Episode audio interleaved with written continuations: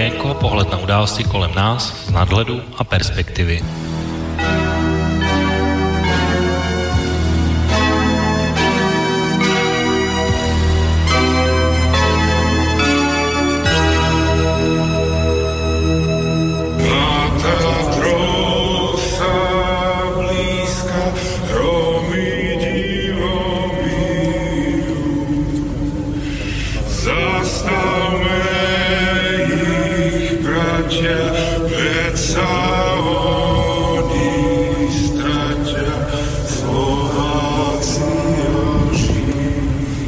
Jedno je však isté, Slovensko už nikdy nebude ako predtým, pretože sa stalo niečo, o čom sme boli presvedčení, že u nás sa jednoducho stať nemôže.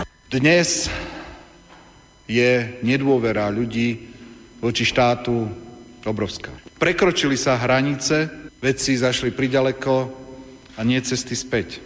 Nevidím žiaden plán vyviesť krajinu z krízy dôvery. Preto začnem rokovania s politickými stranami, ako si predstavujú budúcnosť. Na teraz vidím dve možnosti. Rozsiahlu a zásadnú rekonštrukciu vlády, ktorá by nepolarizovala spoločnosť a požiadala a získala dôveru Národnej rady. Alebo predčasné voľby, ktoré by v mnohých demokratických krajinách boli najprirodzenejším riešením. 20. septembra 2017, New York, 5. Avenue. Pýtam sa, prečo hlava štátu Slovenskej republiky išiel na súkromnú pôdu k človeku, ktorý má veľmi pochybné meno. A ten človek sa volá pán Sereš. To, čo predvedol Robert Fico, dospelý chlap, je nehodné nie, že malého chlapca, je nehodné dospelého chlapa, je nehodné docenta práva, je nehodné premiéra krajiny v strede Európskej únie niekto tú vraždu hrubým spôsobom politicky zneužíva. Ale bola to myslím pani Nikolsonová, ktorá povedala, že treba urobiť prevrat v tejto krajine. Ja na to odpovedám, že nie. A žiadam pána prezidenta, aby sa vrátil naspäť do svojich ústavných kolejí.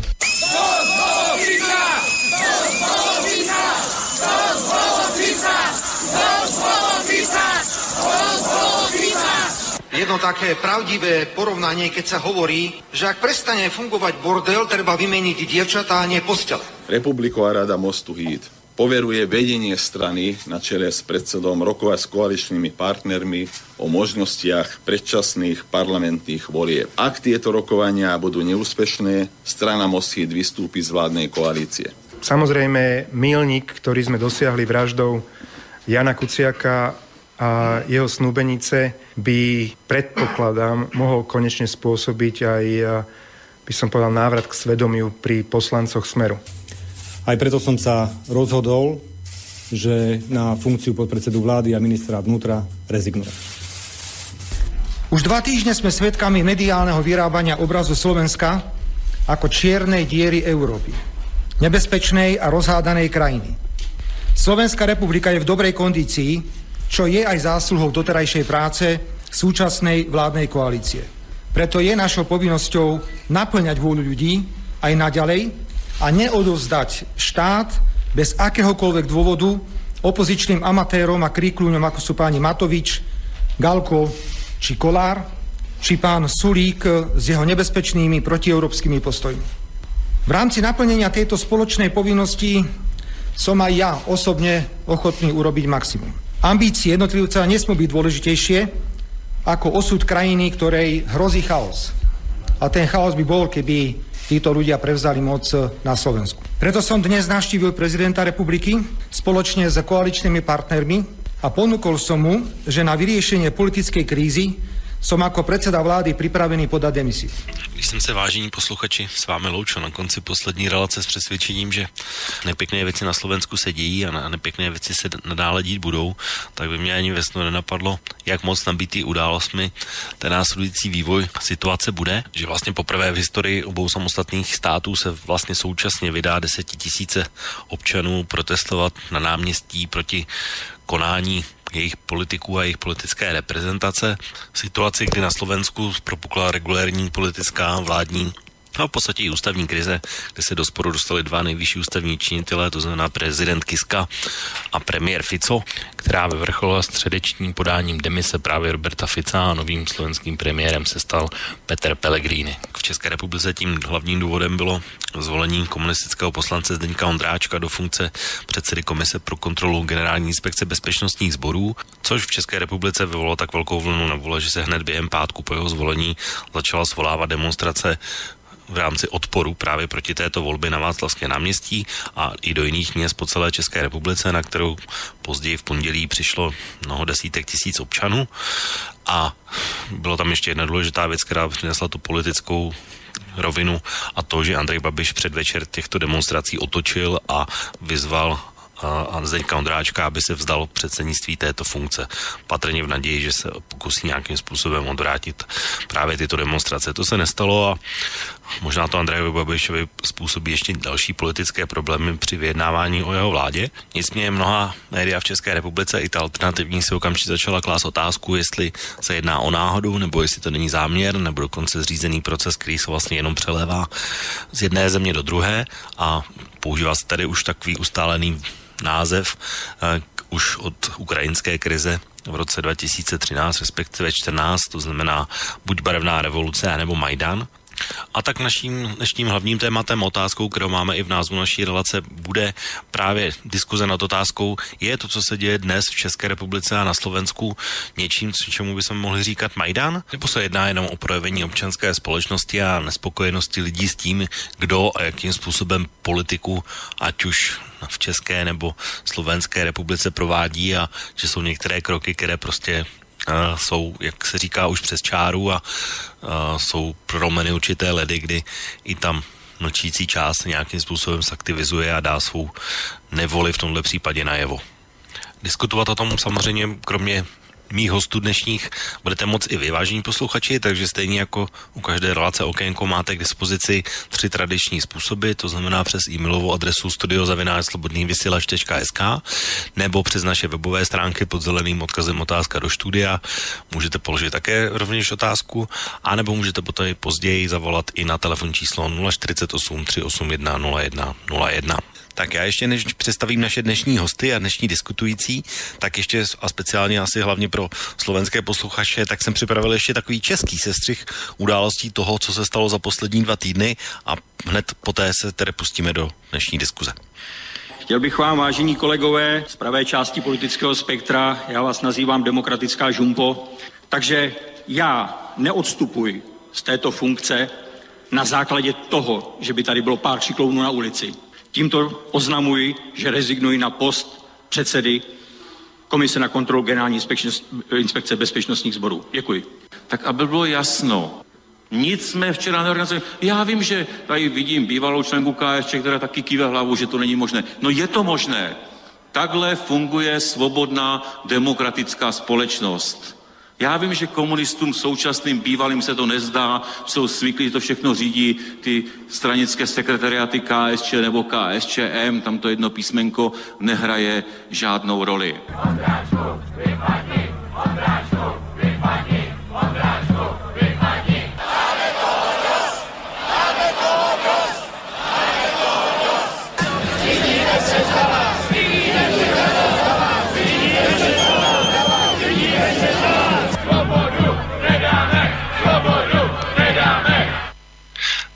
to byl můj úvod a to byl takový krátký sestřih toho, co se dělo v, za poslední dva týdny v Čechách i na Slovensku a pojďme si tedy představit naše dva dnešní hosty.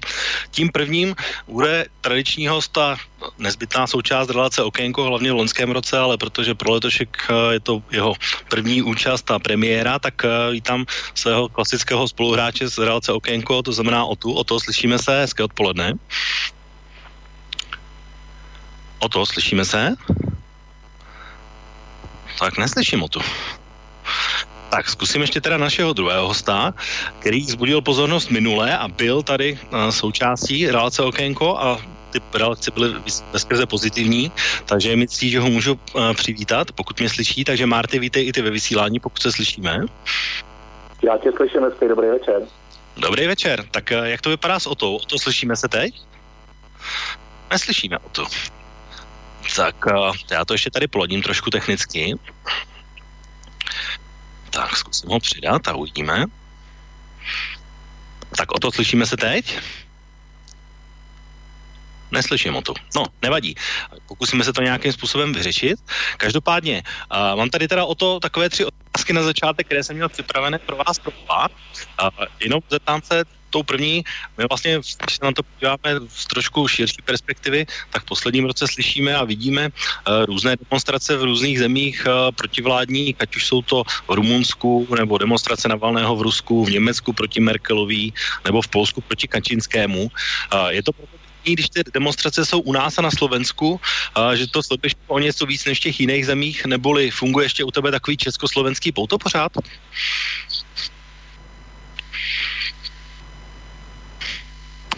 Halo? Halo, slyšíme se? Tak, slyšíme se teď? Slyšel jsi moji otázku? E, já, se, já, jsem tě, já jsem tě slyšel, jako jestli u mě, uh, jestli u mě funguje takový to československý povědomí. Ano, ano, ano, ano. No, já jsem, mám tě teda trošku překřičenýho v těch sluchátkách, ale jako samozřejmě, já jsem se narodil ve federaci, že jo, to znamená, že uh, to znamená, že pořád ještě to Slovensko sleduje, že jo, je to jazyk, který asi jediný umíme opravdu velmi dobře. Žil jsem v době, kdy ještě zprávy byly dvojazyční a dívali jsme se na slovenský instalace, jezdí jsem slovenský kapely, hrajou tady slovenský herci. Uh, v Praze se hodně potkávají se Slovákama, který tady pracují. A vlastně si tím, tím, že se s nima stýkáš, tak si uvědomuješ takovou tu vzájemnost, takovou tu blízkost. Samozřejmě, že to sleduju a samozřejmě, že jim přeju, aby tohle vyřešili a aby dopadli co nejlíp, jako držím jim palce. No, my jsme vlastně spolu měli relaci právě před dvěma týdny, kdy se to teprve rozjíždilo. A, a já jsem říkal, že dneska v titulku bude vlastně takový, jestli se jedná o slovenský nebo československý Majdan. A zeptám se tě, co, tebo, co to by se vybaví pod pojmem Majdan? Ale na to nemám úplně jasný názor, protože uh, naštěstí už dneska nemusíme řešit to, co se děje uh, za našimi východními hranicemi v bývalém Sovětském svazu. Uh, protože bych v takovém prostředí opravdu nechtěl žít. Nemám na to jednoznačně, myslím si, že si tam, myslím si, že tam zase dvě party přihrály si polívčičky, že se tam prodalo hodně střeliva, že jo, a že nemám na to úplně jednoznačný názor, nebyl jsem u toho, nechci tomu dělat soudce, víš to. Podle mě bylo špatně, že tam od nás jel pan kníže, neměli jsme se do toho prostě vůbec míchat, měli jsme tomu jakoby diplomaticky zaujmout nějaký stanovisko na základě toho, co nám řekne tamní ambasáda. Bylo úplně špatně, že jsme se do toho míchali. Hmm. No, e, poslední otázka vlastně k tomu, která už souvisí s tím děním aktuálním. Když ty čteš, jako že čtu já i v médiích, samozřejmě to, že to mnozí komentátoři na parlamentních listech nebo jinde popisují jako Majdan. Souhlasí s tím, nebo vidíš to stejně, že by se to takhle dalo označit? Prosím tě, komentátoři na parlamentních listech, to je chvíle má teda fakt jako sestavička, víš, tam si musíš hodně jako číst mezi řádky, nebo si jako Eh, nemám vůbec nic proti parlamentním listům, jako to upozorňuji, protože to je naprosto necenzurovaný. Ten komentátor si za to, co říká, odpovídá sám v pořádku, jo. Ale eh, pokud myslíš takový pány jako eh, pana Kolera nebo tyhle ty experty, tak to mám úplně na háku, to je prostě to vůbec, to se, nechci se podle toho zařizovat a nechci, nechci přemýšlet jako on, protože on mi něco s tím chce vnutit a mám pocit, že pan Koler třeba je zrovna hodně jako v žoldu, jo. Takže k tomu jsem si vyjádřil. Říkám, já nemám k tomu dostatek informací. Uh, tady jsou nějaký kluci, s kterými se stýkám, který prostě třeba uh, jsou z Krymu, ale už tady pracují 20 let, rozumíš.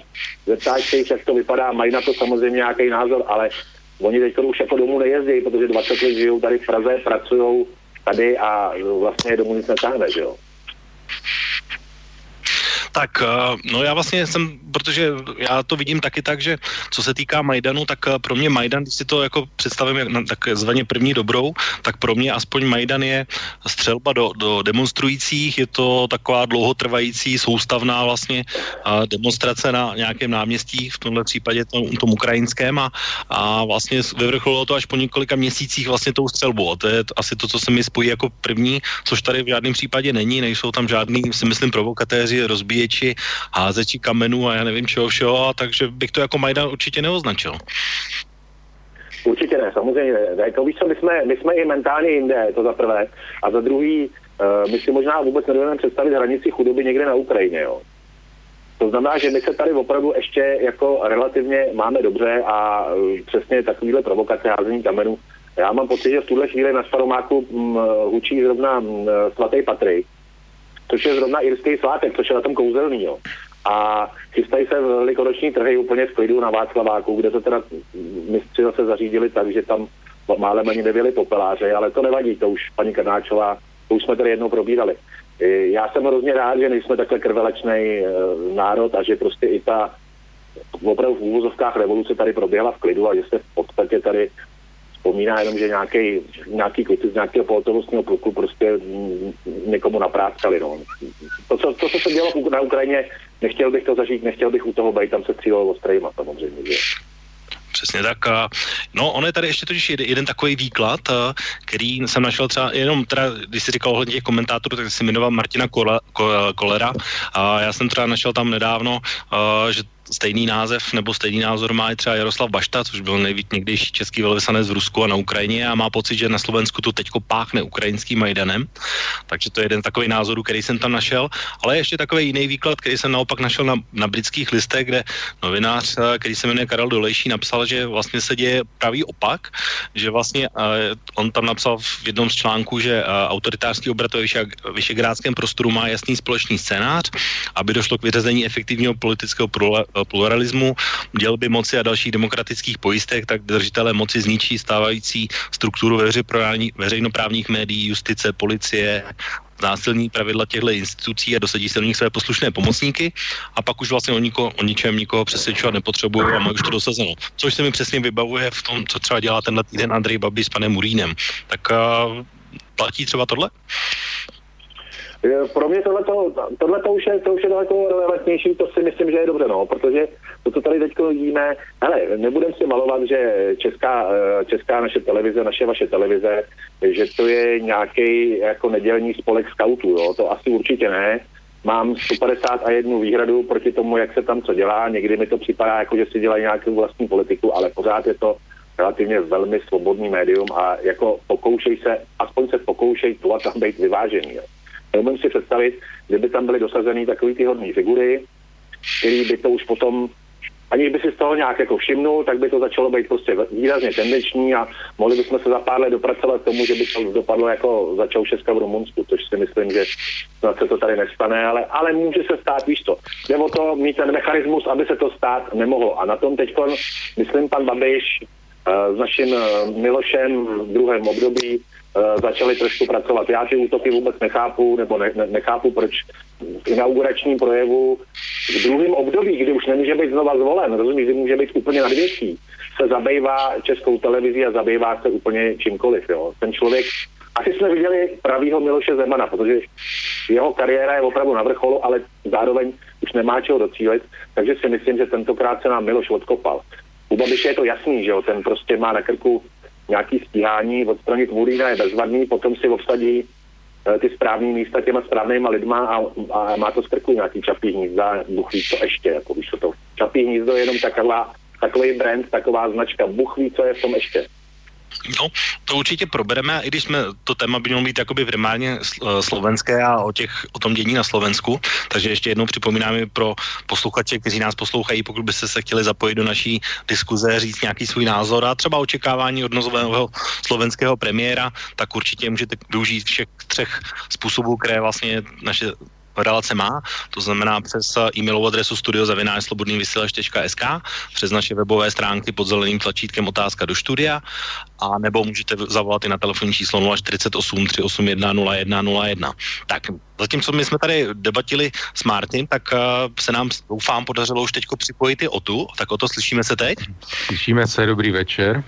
Tak, eh, jak jsem říkal, je to taková premiéra vlastně pro letoše, takže tě vítám ve vysílání a vlastně bychom mohli ještě projít jednou ty otázky, které jsem se ptal. Eh, tak eh, funguje ještě u tebe takovéto československé pouto a sleduješ ty události na Slovensku víc, než by se to dělo někde v, já nevím, v Rumunsku nebo v Německu nebo v Polsku?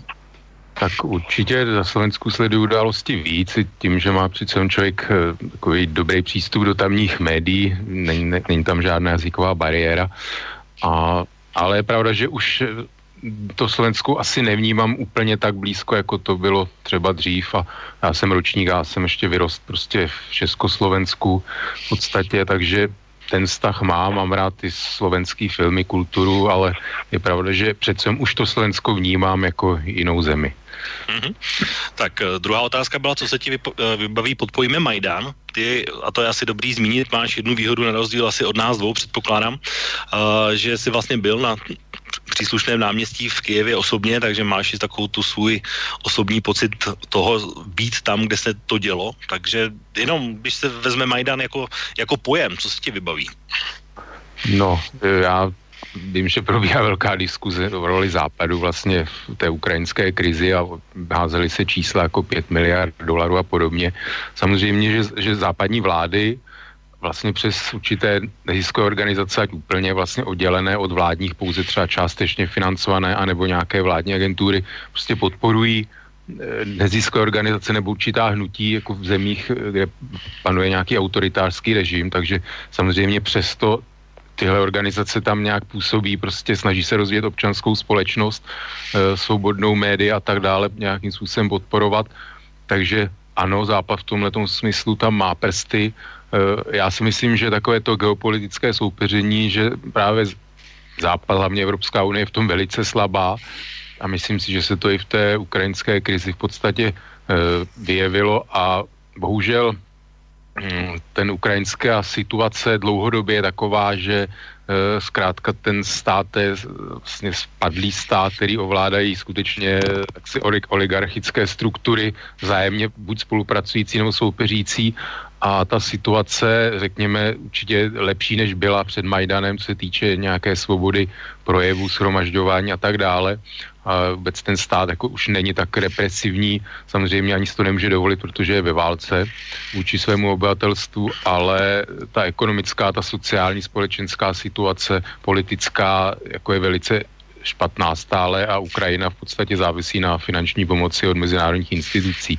To znamená, že eh, ty naděje Ukrajinců určitě byly zklamaný a eh, části, protože myslím si, že ukrajinská společnost je ve velké míře apatická prostě tím vývojem za ty dlouhá léta a spousta lidí prostě nějakým způsobem přežívá a v podstatě se jaksi nezajímá o nějaké veřejné záležitosti.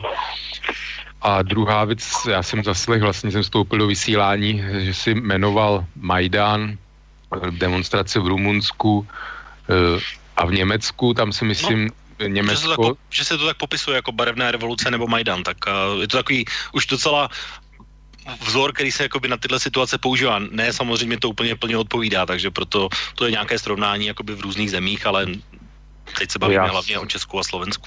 Rozumím, já si myslím, že demonstrace vlastně v Německu se týkají převážně teda problematiky uprchlíků, eh, kdy prostě uprchlické krize eh, v Německu a problémy začlenování a tak dále týkají se teda převážně východního Německa, nutno podotknout, a myslím si, že vlastně ty cíle nějaké těch demonstrací v, řekněme v té východní Evropě, v tom Německu, přece to je, to bych určitě nestavil do jedné, do jedné linie. E, to, co se děje v Polsku, Maďarsku, tam samozřejmě jsou to tábory vlastně dva různé. Polsko, Maďarsko historicky mají vlastně silné nacionalistické cítění a takže vlastně v podstatě ty jsou ty politiky současné těch vlád, nebo dá se říct dneska už režimů, e, prostě hrajou na tuto nacionalistickou strunu, no to vidíme i u nás nutí Okamura, e, když někdo od nich vystupuje v televizi, tak formují o nějakém e, vlastně vlastenectví a tak dále takže u nás se snaží taky hrát na tuhle strunu, tak u nás je potom samozřejmě určitá taky poptávka, že se má nějaká obrana proti Bruselu a čemu všemu ještě, ale určitě bych to to Německo dal určitě jakoby do závorky, to bych eh, nesměšoval. No ale když, to, když se teda ještě vrátím k té poslední otázce, co se týká Čecha a Slovenska, takže tam bys to za Majda neoznačil. Čech a Slovenska, no tak eh, já si myslím, že to by bylo asi velice hrubý srovnání vlastně situaci v Čechách a Slovensku proti Ukrajině. Jo. To, to si myslím, že přece jenom ta, ta situace v, vlastně v tom Československu, řekněme, je dost lepší obecně ve, v podstatě ve všech parametrech než, než na Ukrajině.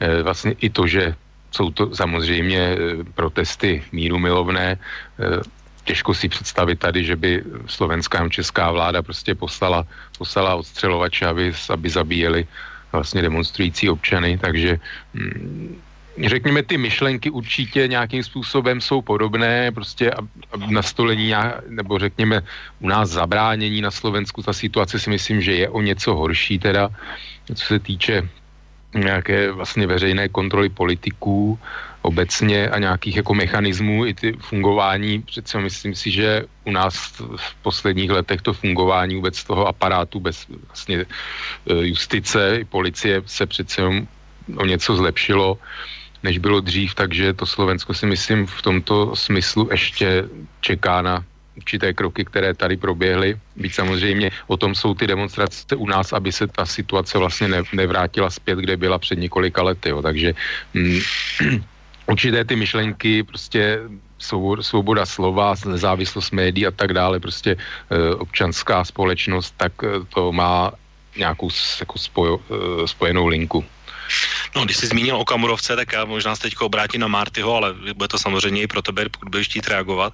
Tak uh, vlastně nevím, jestli se zareagovali takový twit, twitterový vzkaz nebo twitterovou zprávu jednoho z poslanců uh, SPD Tomia Okamury Lubomíra Volného, který napsal uh, předevčírem na Twitteru, že vlastně zráci chystají český Majdán, budou i ostřelovači, molotovy, koktejly, budolzery a mrtví s otazníky. Kamaš je havlérská plivárna ochotna zajít, taky otazníky a koordinaci občanských iniciativ, neziskovek a aktivistů veřejně podpořila nadace Open Society Fund, což je o tom uh, Serešovi samozřejmě. Tak jenom, když byste chtěli byste tohle okomentovat, pánové? Martin. Prosím tě, jak to chceš, jak, jak, jak chceš okomentovat pana Volného, to musí být blb, když tohle to vypustí. To je prostě totální blb, jo. To je tak, že do té strany se nabírali lidi, aby měla nějakou množinu, ale v podstatě si to tam Fiala s Okamurou jako kaučujou. A tohle to je takový ten... Pamatuješ na Sládkovci, ty nebyli schopni ani v, v, parlament, v tom parlamentě vlastně přečíst ty příspěvky, co jim doktor Sládek napsal, že jo. A tohle to je úplně stejný půdorys, jo. Tenhle ten pán prostě je nemocný. A za to, co napsal, by se měl léčit, jako jo. Toho je vlastně škoda ho jakkoliv trestně stíhat za to, co napsal. Ten by opravdu měl vyhledat odborníka, jako protože tohle není vůbec normální. Pokud když někomu dochází jakoby nějaká argumentační prostě eh, báze, tak eh, vytahuje Sereše Open Society, což jsou v podstatě ale na druhé straně úplně stejně komický party chvílema, jo. Ale tohle to je prostě, to je, to, to je z extrému do extrému. Tenhle ten pán prostě, ať si opravdu, ať vyhledá odborníka. Jinak mu přeju pevný zdraví, jo, ale jestliže tohle to vypustí a dá to ještě písemně, tak je to šílenec. A opravdu mm, si myslím, že no, určitě na to existuje diagnóza. Jako. Tomu není co říct, víš co, pokud používáš zdravý rozum. O to? No můj názor, já samozřejmě Open Society fan a tak dále, eh, já jsem dlouhodobý zastánce si občanské společnosti, prostě, aby občané se organizovali a aby vůbec byli aktivní, zajímali se o veřejné dění, o tom, co, co dělají jejich volení zástupci, průběžně sledovali a myslím, že to je základ prostě nějaké dlouhodobě úspěšné jaksi společnosti. Takže eh, to, že jako někdo že se to určitým vlastně strukturám mocensko-podnikatelským, prostě, které mají jiné zájmy, které naopak potřebují působit v příšeří, v přítmí, aby na ně nikdo neviděl, nikdo se o ně nezajímal, nestaral a tak dále, tak samozřejmě chápu, že tyhle struktury eh, vlastně vystupují proti, proti tomu dění. Já samozřejmě vím, že pan Soros v roce 92 e, způsobil pád Libry a tak dále, vydělával e, na takových těch jaksi opravdu finančních machinacích, které určitě nejsou vlastně zdravé pro ekonomiku obecně a tak dále, takže v tomhle smyslu, jak si mi úplně sympatický není, ale na druhou stranu pak, když ty peníze využívá nějakým způsobem, já prostě, pan Soros, já si myslím, že on je samozřejmě jako si maďarsko-židovského původu, takže to jsou takové ty prostě už staleté nějaké, prostě o nějakém židovském spiknutí a podobně, samozřejmě nesmysly a tak dále, takže já tohle to jaksi neberu, neberu vážně a jak si dobře, dobře rozumím tomu, proč proti němu vlastně bojí ty růz, různí politici a tak dále, jo, takže asi tak. No, když se na to podíváme z českého pohledu, tak uh, vlastně vyšel takový průzkum, který říkal, že půl roku po volbách a dva měsíce po prezidentských už je 50% nespokojenost politickou a stač, uh, nespokojenost politickou situací a spokojenost jenom 14. Tak jenom když se budeme bavit jenom opravdu chviličku jenom o Čechách, tak vidíte vy důvod toho, aby ty lidi vyšli ven a demonstrovali? Nebo my jsme tady o tom se bavili minule s Martym, že vlastně uh, to bylo ještě v tom té situaci, kdy Zdeněk Kondráček byl v ten den zvolen, takže ještě jsme nemohli tušit, jakoby, co se rozběhne, ale teď už ty demonstrace jsou, byly proti Ondráčkovi, jsou proti Zemanovi, jsou proti Babišovi, jsou pro, za zachování české televize. Tak máte pro to pochopení? Martin? jestli, jestli můžu začít, tak já pro to pochopení mám, jako víš co, jestli ty lidi jsou s tím skutečně, skutečně jako nespokojení, tak se prostě na tom Václaváku a na ostatních náměstích jako prostě sešli. Uh, ty demonstrace byly úplně pokojný, samozřejmě se tam jakoby profilovala nějaká ta parta, jak si říkají, auva, ale ty celkem kontinuálně uh, pronásledovali v podstatě Babiše na všechny jeho mítingy a uh, úplně nenásilnou formou se ho jako ptali, jo, rozumíš? A on velmi ztrácel glánu, když jim měl odpovídat na úplně, úplně jednoduché otázky. To, jsou, to je opravdu aktivistická skupina lidí, kteří jsou natolik svobodomyslní a uh, vlastně tomu věnují spoustu nějakého svého času, Eh, já jsem trošku jako sledoval, jak oni jezdili na ty jeho mítingy a opravdu se ho tvrdě vyptávali a tvrdě se vyptávali i těch jeho regionálních, jako eh, těch jeho regionálních kejvačů a skoro nikdy nebyli schopni dostat nějakou docela solidní odpověď. Jo. Takže myslím si, že to bylo hodně spontánní to, že samozřejmě druhá strana začne vykřikovat, že to řídí Kalousek. Jo. To už Kalousek by tady nic nesorganizoval. Jo. To jako na to zapomenout. To bylo opravdu spontánní, jestli jsem slyšel Václavá 4 000 lidí, Mám to náměstí jako pražský rodák trošku ve voku. Nebyly to čtyři, bylo to určitě deset plus, jo. Ale jako fakt to bylo, mělo to hezkou atmosféru, to, že potom ty lidi šli nahrát, samozřejmě jsou rozlobení, že jo, jsou rozlobení, eh, ten zásah prostě proti těm médiím se jim nelíbil, samozřejmě odvolení Vondráčka, který měl tu smůlu, že ho tenkrát vytahli před kamery, jo, to je jako kdyby eh, já mám pocit, že úplně ve stejném pluku byl člověk, který teď dělá eh, toho ministra vnitra, tuším, že jo. Ano, je to tak. Nemůžu vzpomenout na jméno, myslím, že od AM, ale že úplně ve stejném kluku byl. Ale ten na žádných kamerách nebyl, proti tomu nikdo neprotestuje, že tady mám ministra vnitra, který sloužil v úplně stejném kluku. Takže ten Vondráček prostě samozřejmě, Babiš viděl, že je špatný vítr vane, tak, tak toho Vondráčka prostě nějakým způsobem tam odtaď dali pryč.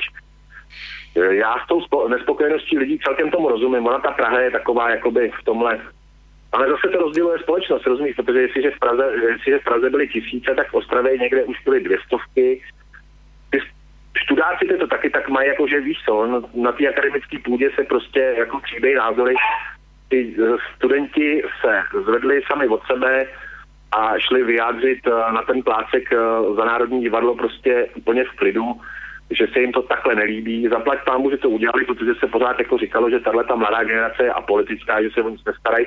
No tak se sebrali a šli to nějakým způsobem pokojně vyjádřit. Jako dobrý, já jsem Nemám, nemám proti tomu vůbec nic, je to v pořádku, jejich názory jsou vlastně tím pádem venku, že jo, všechno jsme si poslechli, byl to svobodný projev, jsem s tím úplně v pohodě. Mm. Tak můžeme se teda ale posunout spíš k tomu slovenskému, protože ty české jsou fakt takové míru milovné, ale na Slovensku to je asi trošku jináč, aspoň tak, jak já to vnímám a, a vlastně ten vývoj jde tak rychle dopředu, že to, co platilo před týdnem, už dneska rozhodně neplatí, což se týká třeba té politické roviny a demise Roberta Fica. A když si zůstaneme teda v ulicích a budeme se bavit o té faktografii, jak když se budeme bavit o těch slovenských událostech z hlediska toho, co se děje na ulicích a jak to ty voliči vnímají. Tak uh, o to, jaký ty máš na to názor ve smyslu toho, jak uh, vlastně je, vlastně, protože ty si ani neměl možnost minule, my jsme se o tom s Martinem zase bavili, to bylo vlastně v tom období po té vraždě těch dvou novinářů, tak jak ty se na to díváš? Je tohle důvod toho, aby se tam dělo to, co tam je, anebo tam vidíš naopak nějaké jevy, které se do toho nějakým způsobem přimíchaly a nepatří tam? No nevím teď, co máš, jevy máš na mysli, já tady čtu nějakou dotaz nebo příspěvek posluchači, že se tam podpalují vládní nějaké sídla a tak dále na Slovensku, tak já se omlouvám, já teda no, nevím, tyhle informace nemám, nebo vím, jsem nezaznamenal. Někde, někde dneska v Žilině bylo podpáleno uh, nějaké ústředí strany Smer tak, a s nějakými handlivými nápisy, takže na to asi hmm. posluchačka narážela.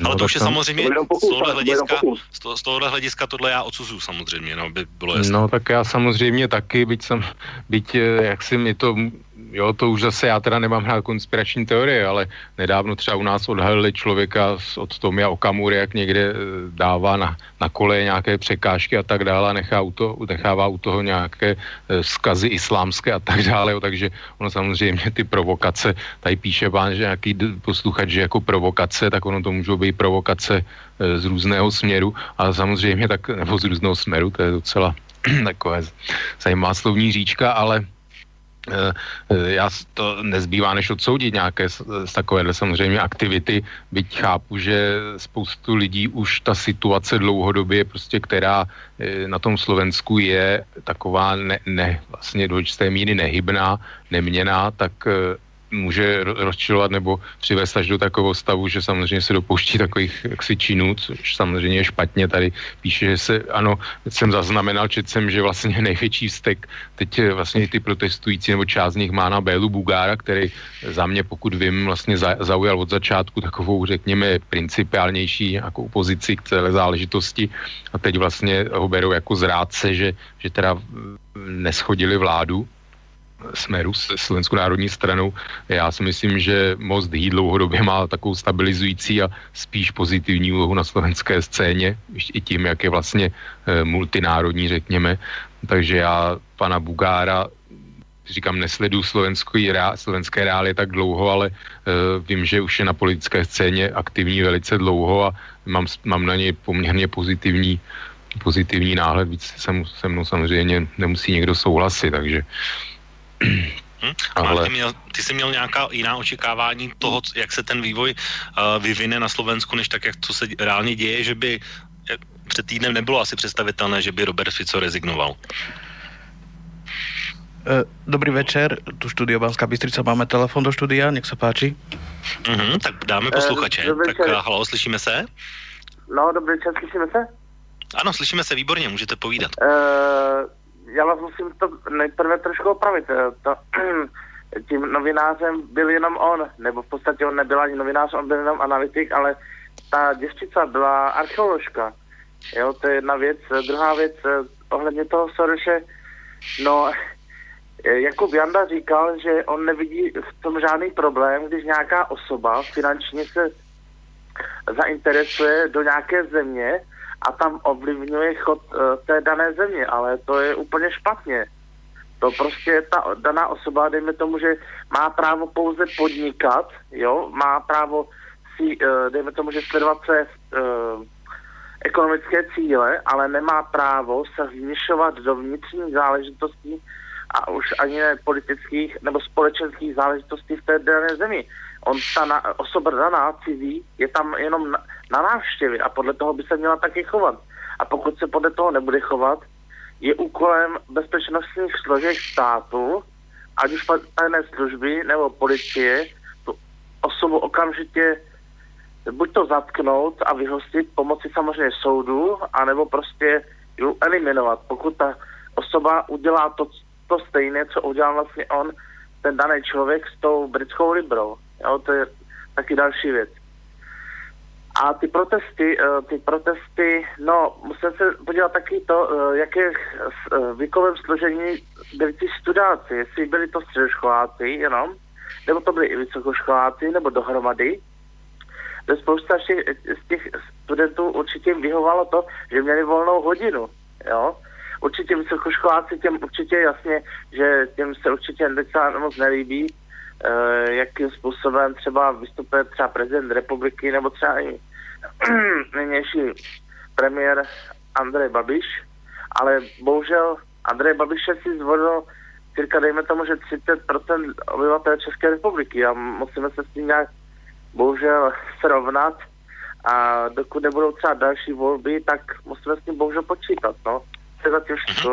Zatím na tak jo, děkujeme, nashledanou. Já tak, můžu na to teda reagovat? No já, no, si můžu, já si myslím, že každá země má nějaký právní řád, který e, reguluje vlastně činnosti vlastně nějakých organizací. E, samozřejmě souhlasím s tím, že by teda ty organizace měly uvádět eh, své zdroje financování, aby vlastně to bylo průhledné, aby se případně dalo teda nějakým způsobem rozklíčovávat e, proč teda vystupují, jak vystupují a tak dále v pořádku, ale eh, jako říct, že nějaký člověk prostě nemůže financovat nějakou organizaci, já si myslím, prostě to záleží na tom právním řádě každého jednotlivého státu a myslím, že to není otázka jenom pana eh, Soroše, že se to děje hm, jaksi plně běžně v různých zemích a tak dále. A to, že u nás různé vlastně internetové stránky, že víme, tak, které nepřiznávají v podstatě, jak jsou financované a skrý, skrývají to, e, takže mm, a což si myslím, že je špatně ale myslím, já na tom úplně nevidím nic špatného, pakliže je to naprosto vlastně otevřené a transparentní ta činnost. Tak určitě necháme reagovat i Martyho.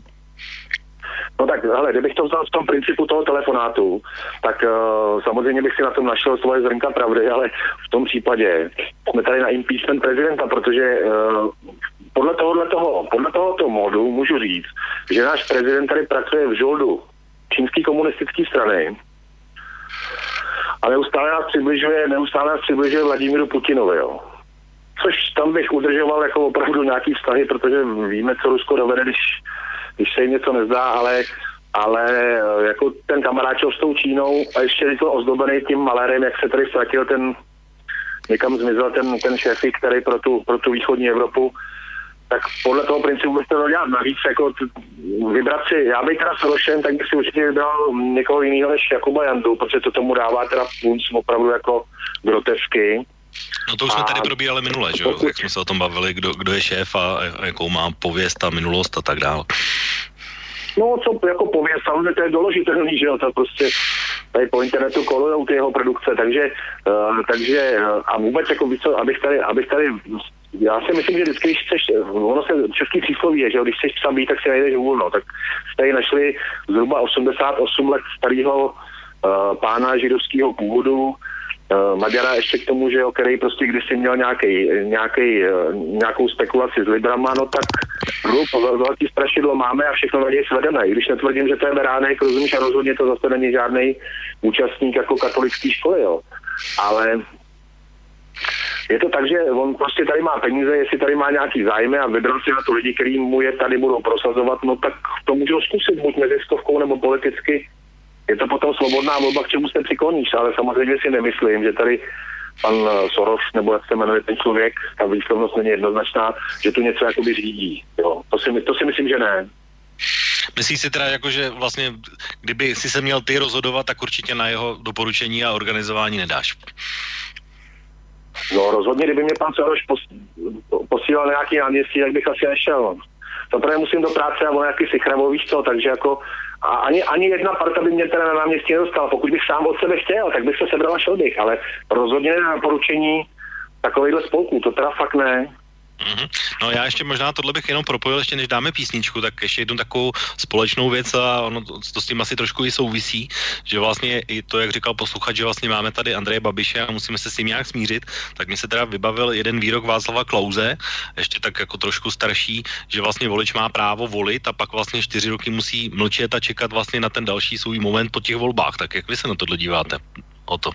No tak to je přes, přesně to špatně a přesně co těmhle lidem vyhovuje, že aby je nikdo nekontroloval a ty, ta vláda, ty politici pak půl roku před volbama zvýšili důchody, naslibovali hory doly a blbí lidi, že, který samozřejmě mají krátkou paměť a e, většina za, zapomíná, zapomíná na, na, co bylo před dvěma lety, co ta vláda politici dělali a tak dále. Takže je tam zvolej znova a myslím si, že v podstatě jsme toho dlouho, dlouhá léta byli svědkem, že to tak fungovalo, takže že jim to vycházelo. Takže to je asi můj názor. A jestli můžu ještě k tomu Sorošovi, e, tak víme, že prostě e, ruská vláda, nebo respektive vláda, to je takový pojem Rusku, ale různí ruští oligarchové se snaží přes peníze e, zakládat taky rů, různé z e, organizace v zahraničí ovlivňovat tamní politiku, takže to není samozřejmě věc jenom pana Soroše. Já si myslím, že jak si to, co chce pan Soroš, si dovolím tvrdit, vím, že jak si pro spoustu lidí asi ne, nezní dobře, ale jako jeho cíle určitě jsou lepší teda než cíle ruských oligarchů. Asi tak.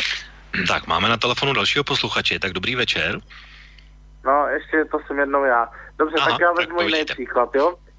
Uh, jeho české matky, uh, znáte tu organizaci? To je Dana Kuchtová, co, co mě se vybavuje první. Přesně tak, takže tu organizaci před, dejme tomu, že deseti lety, já už to nepamatuji hodně, hodně dlouho, uh, v podstatě financovalo cirka asi pět nebo šest uh, mezivládních organizací z Německa a Rakouska my nevíme jistě, kdo přesně za těmi organizacemi stát, co tam byli za lidi, jestli vlastně i za nějakou tou organizaci nestála BND nebo Rakouská spravodajská služba, protože vlastně její úkolem té organizace Kuchtové bylo, dá se říct, že narušovat energetickou bezpečnost státu, jo? protože oni bojovali proti dostavbě Temelína. Po případě i dostavbě dalších bloků Dukovan. No, jestli nemáme můžu, prostě tak... jistotu, Ano. no, Ano, pokračujte teda. My prostě nemáme jistotu, Můžeš o to reagovat? Jestli, pane posluchači, vydržíte ještě chviličku, že by o to reagoval? No. No to jsou relativní tvrzení. Já teda BND, Německo, nevím, jestli úplně vystupovalo, se omlouvám proti naší jaderné energetice. Ne, v posledních letech ano, ale myslím, že v době, kdy byly e, vlastně tyto české matky aktivní, tak Německo v té době ještě tam nedošlo vlastně k té takzvané zelené otočce. Ale tak z hlediska Rakouska je to zase e, vlastně ochrana jejich bezpečnosti, jo. To, že, to, že u nás Jasně, nebude jaderná já- energe- já to energetika. chápu, ale- Takže jo, ale my, e, říkám, samozřejmě, že tajná služba nebude vystupovat e, neskrytě, ta bude vystupovat vždycky skrytě. My nemáme jistotu, že někdo z tajné služby nedostal příkaz, aby vlastně přes ty mezivládky útočil na Českou republiku, aby se snažil prostě brojit různými demonstracemi a tak dále a narušovat prostě dostavbu nebo i funkčnost těch jaderných elektráren. To my prostě nevíme. To je právě ten problém. A to by samozřejmě měla rozkrýt BIS nebo jiná, eh, v- a třeba i vojenská spravodajská služba, jestli náhodou proti České republice někdo takhle nevystupoval, jo? Jo, to je zatím všechno. Naschle. Dobře, tak děkujeme ještě jednou. Tak o to chceš ještě reagovat, No nebo tak- dáme písničku?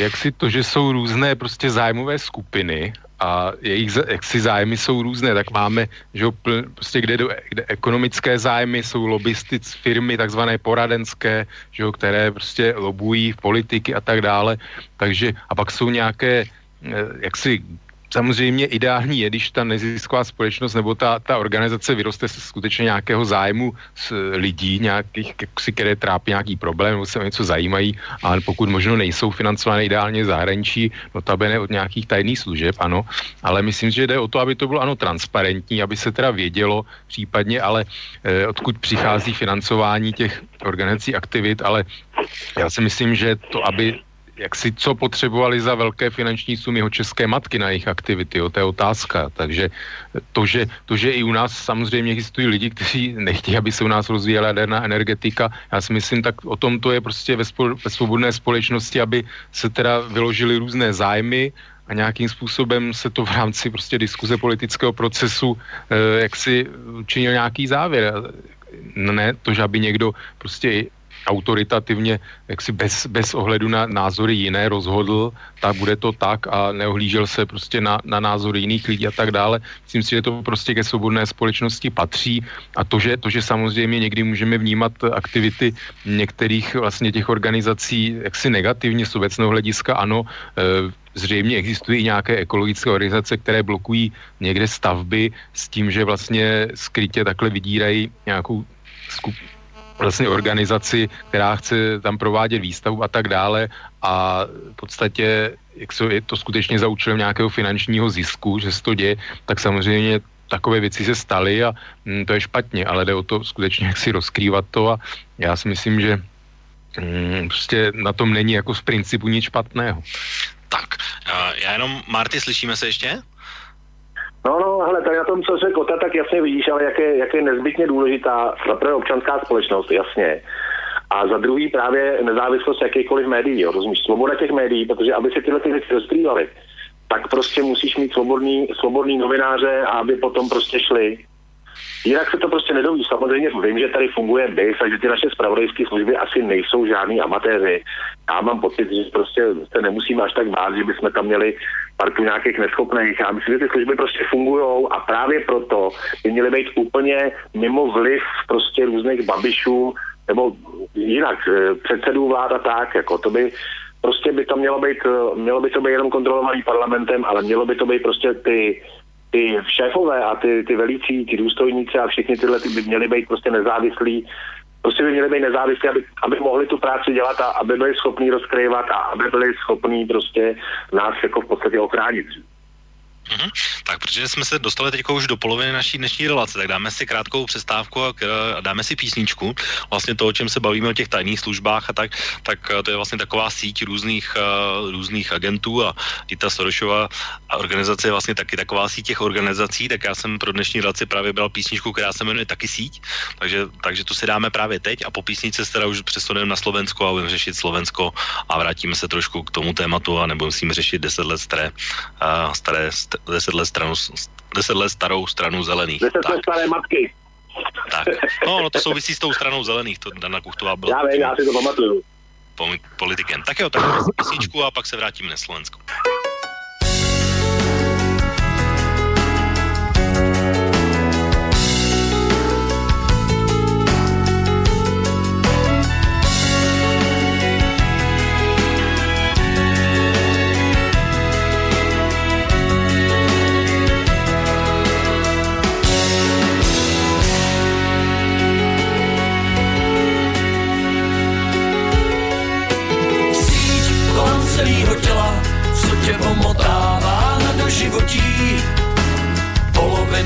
Ty víš, potřeba je celá kdež.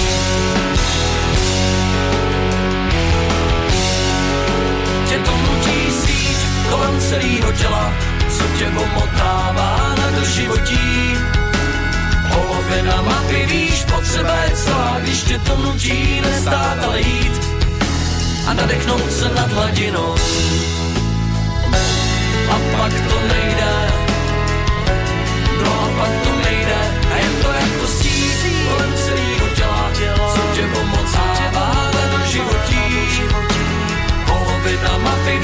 potřeba je celá, když tě to nutí nestát, ale jít a nadechnout se nad hladinou. Nadechnout se nad hladinou. Nadechnout se nad hladinou. Zase nadechnout se nad hladinou, anebo se utopit. Říká se, když všichni o tom ví, a pak to přijde, tak to neumírá. A příznaky jsou takový,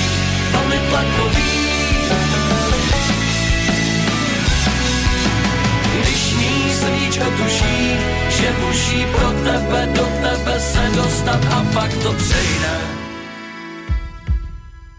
Nikdy, nikdy, nikdy, nikdy, nikdy, nikdy, nikdy, nikdy, nikdy, nikdy, nikdy, nikdy, nikdy neříkej, to nejde. Nikdy neříkej, nikdy neříkej, to nejde. Nikdy neříkej, nikdy neříkej, to nejde.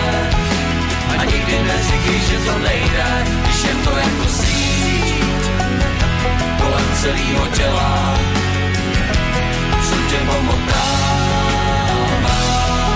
životí.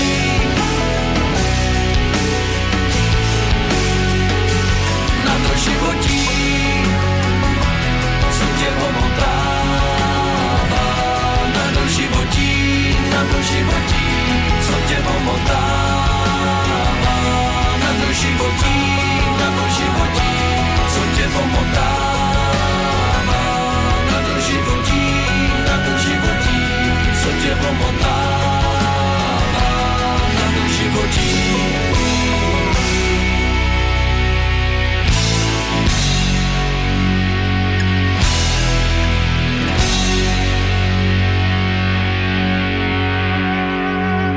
Zpátky po písničce, vážení posluchači, posloucháte relaci Okénko a zabýváme se dneska situací v Čechách a na Slovensku a, a o těch událostech, demonstracích a toho, co se právě v těchto dvou zemích dneska děje. Ještě jednou připomínám, že se můžete do naší diskuze zapojit na telefonní čísle 048 381 0101, na e-mailové adrese studiozavinářslobodnývysílač.sk a nebo přes naše webové stránky pod zeleným odkazem tlačítka do studia. A našimi dnešními hosty jsou o to, o to ještě jednou dobrý večer. Dobrý večer. A na telefonu máme ještě našeho druhého hosta, kterým je Marty. Marty, slyšíme se? Slyšíme se, dobrý večer. Dobrý večer. Tak, pánové, já jsem sliboval, že ve druhé části se budeme věnovat speciálně Slovensku, aby jsme se mohli zapojit naše posluchače. A já když eh, se vrátím k tomu, uh, co se stalo, to znamená k té vraždě toho uh, Jáne Kuciaka, tak uh, z mojeho hlediska bych řekl, že je taková klíčová jedna věc a otázka, kterou asi bych chtěl položit i vám. A to, jestli, když by premiérem zůstal Robert Fico a ministrem vnitra Robert Kaliňák, jestli byste věřili, že by policie byla schopná to vyšetřit, protože o mě je známo, že když už jsem měl možnost někde vystoupit třeba i tady v rádiu, takže jsem říkal, že z hlediska Roberta Kaliňáka tam už jsem měl dost dlouho jasno, že nemá být ministrem vnitra a u Roberta Fica tam vidím docela dvě takové tváře. Jedna je taková ta česká, kdy vždycky dorazí takový hodný strejda jednak do nějakých českých médií, nebo na je sociální demokracie, ale na slovenské straně ta tvář je taková úplně jiná, bych řekl, a taky už uh, docela dlouho v politice uh, ne úplně pozitivní v mnoha směrech. Tak jak to vidíte vy? Byli byste, kdybyste měli tu možnost, věřili byste tomu, že by mohlo zůstat a, a že by to ta policie vyšetřila, což se potom samozřejmě pro, propisuje i do té politické roviny? Tak Marty, začni. Ale já si tím nejsem úplně jistý, že by, že by se něco vyšetřilo. Na druhou stranu by se mohlo stát, že by si to, že by si to nějaký, nějaký policajt uh, by si řekl prostě, hele, došlo to za hranu, uh, je to otázka mojí tří a šel by potom, jako víš co. To je to samé, jako tady Babiš se snaží samozřejmě nám to rozprášit, tak ty policajti, kteří mají nějakou svoji prostě profesní čest, jo. Takže uh, přikláním se k tomu, že potkali nějakém by se zřejmě nějakým způsobem to mařilo. Ale mohlo by se stát, že by se to vyšetřilo. Jo, ale je to, je to přesně o jednotlivci, který by si, nebo o nějaký skupině těch policajtů, který by si řekli, pánové, tohle je zahranou, pojďme, prostě jsme tady policie, tohle je vražda dvou mladých lidí a my prostě potom půjdeme a vyšetříme to, že jo. Ale je jasný, že prostě by v tom procesu se mohly, uh, mohly ty komplikace, prostě mohly by jim být postetované komplikace, jako to bylo tady, že jo, rozpouštěly by se různý útvary, nebo by se přeorganizovávaly vyšetřovací týmy, aby museli začínat od znova a to už potom je špatně. Takže se spíš přikláním k tomu, že potkali nějakém, by se to zřejmě nevyšetřilo, jo, ale barák bych na, tom, barák bych na to nesadil. Mm-hmm. O to, co si myslíš ty? No, to je taková otázka samozřejmě.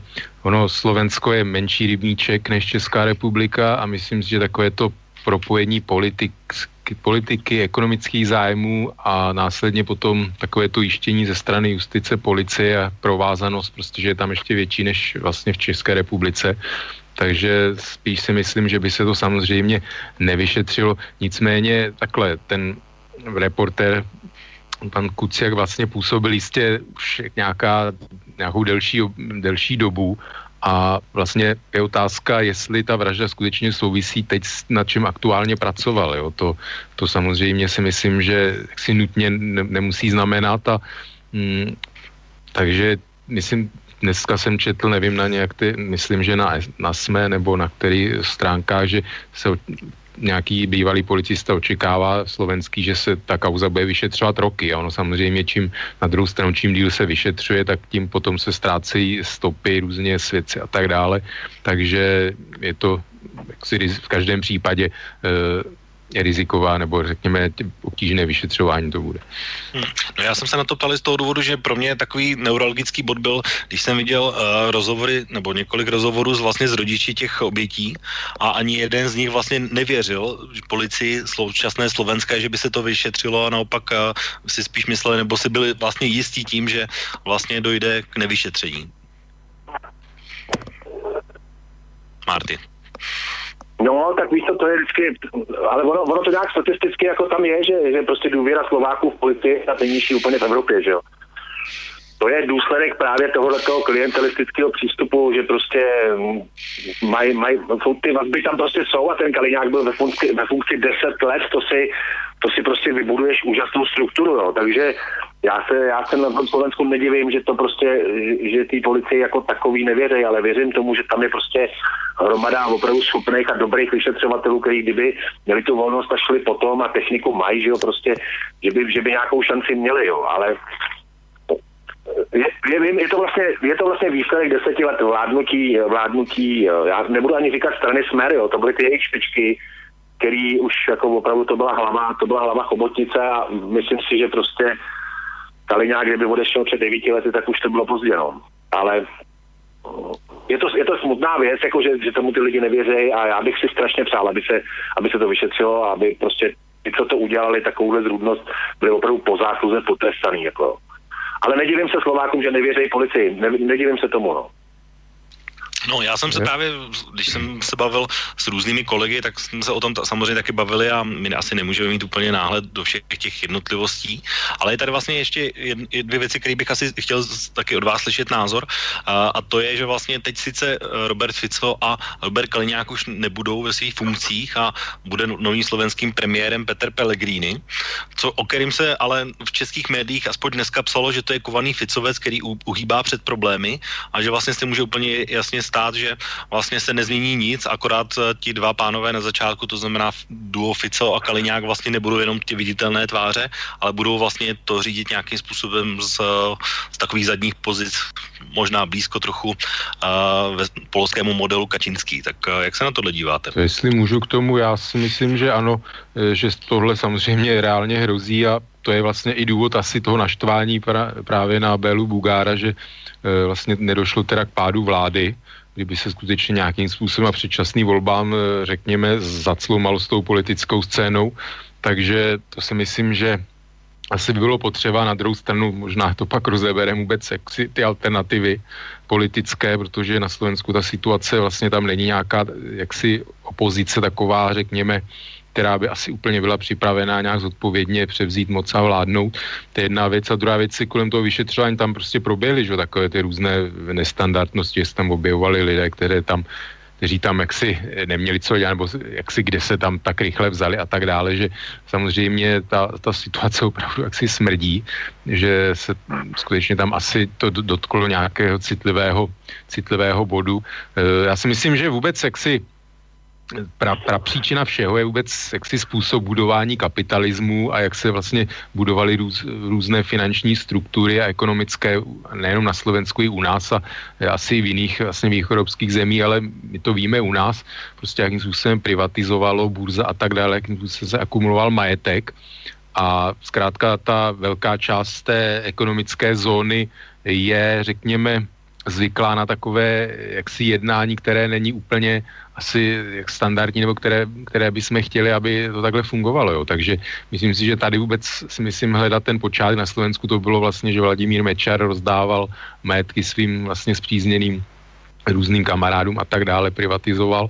A takže myslím si, že to je vůbec takový prvopočátek eh, tím, jak funguje vůbec ta podnikatelská vlastně podnikatelská nějaká struktura tuzemská, protože samozřejmě pak jsou tady teda zahraniční firmy, ale ještě jsem chtěl říct jednu věc, ono se hodně mluví teď v souvislosti teda s tou vraždou o tom, jak o mafii a tak dále, tak já nevím, si pánové pamatujete, v poslední době už to tolik není slyšet, ale vždycky, když byl někde po Čechách, v České republice a hlavně v Praze nějaký problém s nějakou nemovitostí, že padá, že chátrá, že se o ní nikdo nestará, tak to, tak to ve velké většině případů byli vlastně italsk, italští majitele, se ukázalo, že tu nemovitost vlastní. Takže já skutečně si myslím, že ta italská mafie tady přes reality, eh, pozemky, budovy a tak dále. Dneska víme, že dotace v zemědělství a tak dále, že to je velice výnosný biznis, vlastně díky dotacím vlastnit nějaký pozemek a nechat ho někde opečovávat nějakým chudákem za, za minimální mzdu a brát si, brát si vlastně na to dotace za udržování krajiny a tak dále.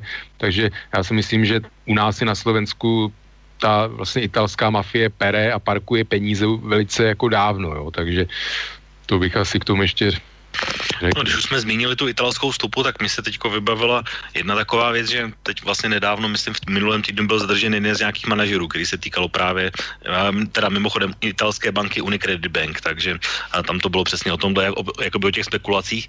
Takže, ale co se týká té italské stopy, nevím, jak to vidíte vy, jakoby co se týká motivu, je to fakt jenom spekulace, ale mně se zdá, že italská mafia, italská stopa v tom nějakým způsobem nebude, už jenom díky tomu provedení, že přece jenom udělat dvě rány prásk prásk do hlavy není asi úplně styl italský mafia. Myslím, že by to bylo trošku divočejší, ale můžu se samozřejmě mílit. Nevím, jak to vidíte vy, nebo jestli už jste po těch dvou týdnech moudřejší, ale můžeme jenom spekulovat. A potom jedna věc, co se týká ještě té policie, protože na Slovensku to je totiž tak, a k tomu se dostaneme, když si zmínil o to tu, tu slovenskou opozici, jak vy to vnímáte, tak na Slovensku to je tak, že na rozdíl od České republiky vlastně policie je vždycky stoprocentně řízená ministrem vnitra. To znamená, že vlastně je tady takové silné silné podezření a, a taková skepse v tom, že když odejde Kaliňák, respektive směr, že, jí, že to obsadí pouze nějaká jiná strana a stejně si tu policii jakoby obsadí podle svého a podle těm, těmi svými lidmi a vlastně pro Slováka jakoby běžného se vlastně nic nestane. Tak jak vy tohle vidíte, uh, jestli tohle můžeme propojit, Martin? Ale já se nedivím, já jsem už to říkal, já se nedivím, že se takhle cítí a jako ani, ani ten výběr toho Pelegriniho v podstatě není žádný, není žádný šestý, rozumíš, tam přijde nějaký jiný eh, ministr, který, eh, který může být tím Kaliňákem řízený. Uh, to v podstatě tak, kdyby se to převedl do Čech, tak kdyby uh, jsme se nemohli přijít přesto, že Babiš teda, kdyby se prosadilo, že Babiš je trestně stíhaný a že jakoby nebude premiérem, koho by tam dal? Brabce, kdo by Brabce řídil? Babiš. A já mám zvláštní pocit, že samozřejmě zmizejí dvě velké figury jakoby z očí, zmizejí z očí. Ale to, že to bude Kaliňák, eh, Kaliňák s Ficem jako řídit, nebo opačně, Fico s Kaliňákem řídit tyhle figury, je prostě jednoznačný. Jo. Dokud prostě ten smer bude mít, eh, bude mít tyhle ty páky, bude mít tohle ministerstvo, eh, tak prostě ty špičky toho ministerstva už protože mají hrozně výpleky, se budou chovat naprosto v režii těchto těch pánů, který je nechali, vynesli do těch funkcí a nechali je tam pohádkově zbohatnout to je prostě jsou jim poplatní, to je jednoznačný a Pelegrini, ne Pelegrini, já tomu člověku nemám samozřejmě žádný vztah, mým, mým premiérem nebude, ale obávám se, že to je prostě jenom taková kosmetická taková kosmetická úprava, protože tyhle ty dvě figury už museli jakoby skočit. No. Už toho bylo, už toho bylo dost, jak říkají Slováci, dost, dost bolo. No. Mm-hmm, o to. No, e, do jisté míry bych asi souhlasil, nicméně úplně bych to, tu paralelu tam takovou neviděl přesnou, protože přece jenom Andrej Babiš skutečně to hnutí ano v podstatě vlastní, jo. to znamená, že tam a vidíme to i jak si i hlasují lidi, od kterých vlastně bych to nečekal, sice se tam občas objeví nějaký dizentní hlasy, Pelikán, Stropnický a tak dále, ale v zásadě ty lidi drží linii, hlasují vlastně velice poslušně pro věci, které si myslím, že jsou proti jejich svědomí. A takže tam bych to neviděl, eh, pan Fico směr nevlastní, takže myslím si, že tam úplně není taková ta ta linie, že co řekne vlastně Robert Fico, tak eh, vlastně celý smer udělá. Ono někdy se stává, že ty lidi potom, eh, co tam přijdou, tak jsou sice vnímaný jako figurky, ale oni časem někdy vlastně touží se emancipovat a dosáhnout nějaké eh, v vlastní velikosti a začnou potom provozovat nějakou svoji vlastní politiku, ale já taky o panu Pelegrínim sice jsem čet nějaký profil hm, takový, kde on pokud jsem zaznamenal, tak si nějak nevím, ne, zas neznám ty slovenské reály natolik, takže že snad nemá nějaký vyloženě skandál, škraloup za sebou, e, že by nemusel být nutně vydíratelný, to jsou samozřejmě jaksi spekulace, eh, že, že by se nějaké změně dojít mohlo, ale samozřejmě tak jak, tak, jak to vidím dneska, tak samozřejmě spíš to vypadá, že to bude, eh, že Robert Fico s panem Kaliňákem to chtějí nějakým způsobem ze zákulisí řídit, pak si ponechají stranické funkce. A jinak ještě k té mafii, tak eh, ta, ta italská stopa, tak ta tady je, že jo, ta, to vlastně psal ten psal článek o vlastně o tom panu Vadalovi, nebo jak se jmenuje ten italský podnikatel, teď na něj byl zatykač a tak dále, takže eh, vlastně teď se má za to, že samozřejmě ta vražda jaksi souvisí s, s těmihle skupinami. Eh, to, to, to, že to tak být nemusí, to jsem řekl sám samozřejmě, ale uh, zatím to vypadá, že to vyšetřování jde tímhle směrem, byť samozřejmě to může být nějakým způsobem falešná stopa, to jednoznačně. Mm-hmm. No, možná bychom se měli vrátit ještě k těm politickým reálím, ono se to trošku propojuje, protože ve středu vydala agentura Focus eh, vlastně aktuální průzkum volebních preferencí, který ukázal, že strana Roberta Fica ztratila 5%, které se v podstatě přili ze 2% Marianu Kotlebovi, 1% zís, nebo 1,5% získali komunisté a tam ty ostatní, to už bylo takové jenom v rámci, dejme tomu, statistické chyby a nevýznamné, a nemízdemné přesuny, tak eh, když se budeme bavit, a možná to převedeme na tu opozici, že tady máme vlastně takové dva největší kritiky, to znamená Richarda Sulíka a uh, Igora Matoviče, tak uh, jak vy tohle vlastně vidíte a že vlastně jediný, kdo za tím z téhle situace má prospěch, nejsou není Sulíka Matovič, ale v podstatě je to uh, Marian Kotleba, nebo stran, jeho strana. O čem to vypovídá podle vás? No tak jestli můžu, tak to Marian Kotleba, Marian Kotleba ten vždycky tím, že nabídne to jednoduché řešení, že jo? Ten nabídne to jednoduché řešení, ale on už se, eh, jakmile se k něčemu dostal, to znamená, že to byl ten baltsko-bystrický kraj, že jo, který jako slavně županoval, tak ono je vidět, že zrovna moc hospodařit jako neumí a zprávu, zprávu kraje taky moc neumí, ale nabídne ti to jednoduché řešení, to je jako tady náš Tomio, že jo? On ti řekne to, co chceš slyšet v té chvíli, je to jednoduchý, je to jednoznačný, něco na tom samozřejmě vždycky je, že jo, to si jako dovede vypíknout.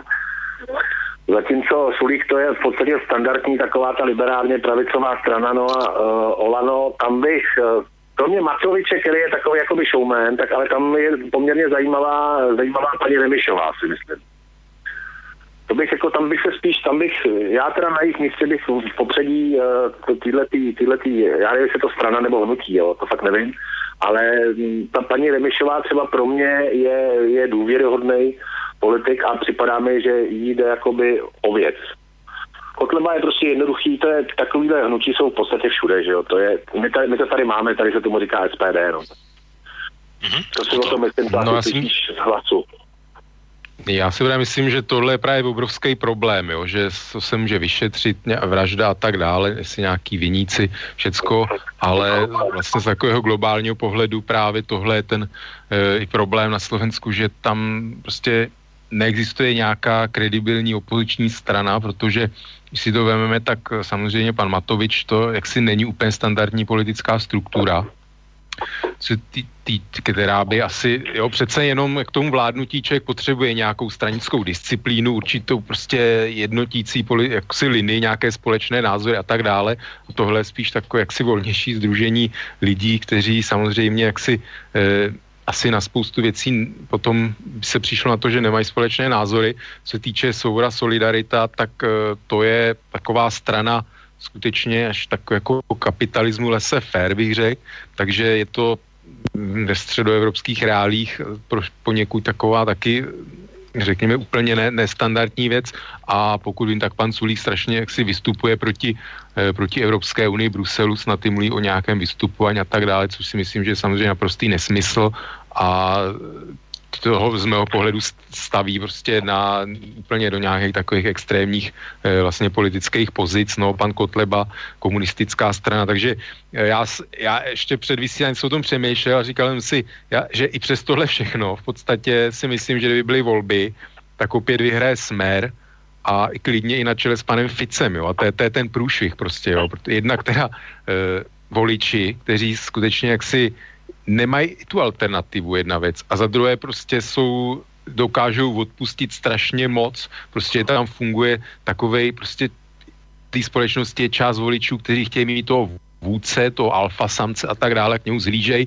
a v podstatě si může dělat, co chce a oni ho budou volit. Jo. Vidíme to v Rusku, že, v Turecku a tak dále, eh, kdy prostě ty, ty vůdci z mého pohledu si myslím, že ty, ty země vedou dlouhodobě do záhuby a prostě ty voliči slepě volí, volí a budou je volit dlouho, dokud se nestane nějaký opravdu průser, že, že si padne, padne ekonomika, že opravdu se jim nějak radikálně zhorší životní úroveň a tak dále, tak prostě ty lidi, jak, si, jak budou ty voliči volit tyhle ty lidi, jo, tak to si myslím prostě, to je problém nějaké vůbec občanské vyspělosti.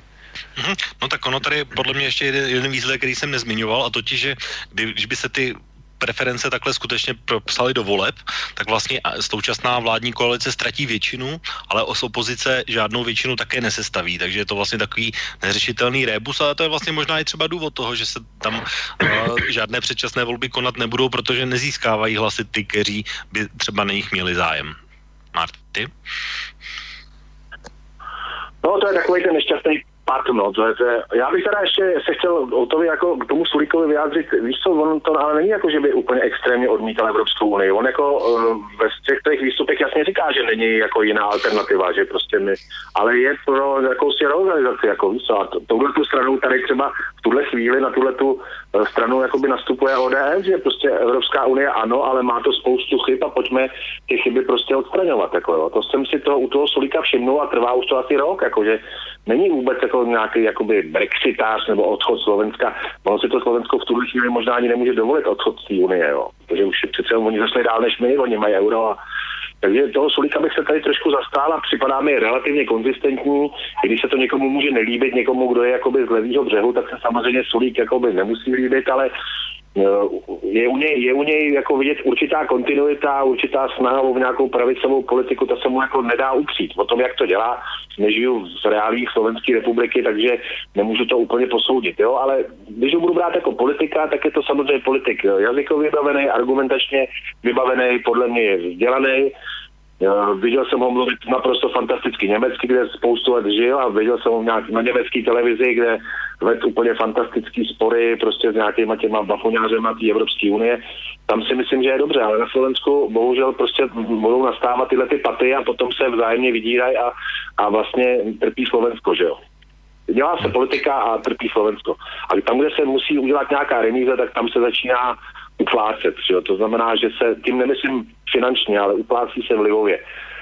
A tyhle ty paty, tyhle ty remízy k tomu bohužel vedou. No. To je, tady se to taky fackovalo o dva hlasy a o jeden hlas a 101 a 102 tady fungovaly a nebylo to k ničemu dobrý. Že?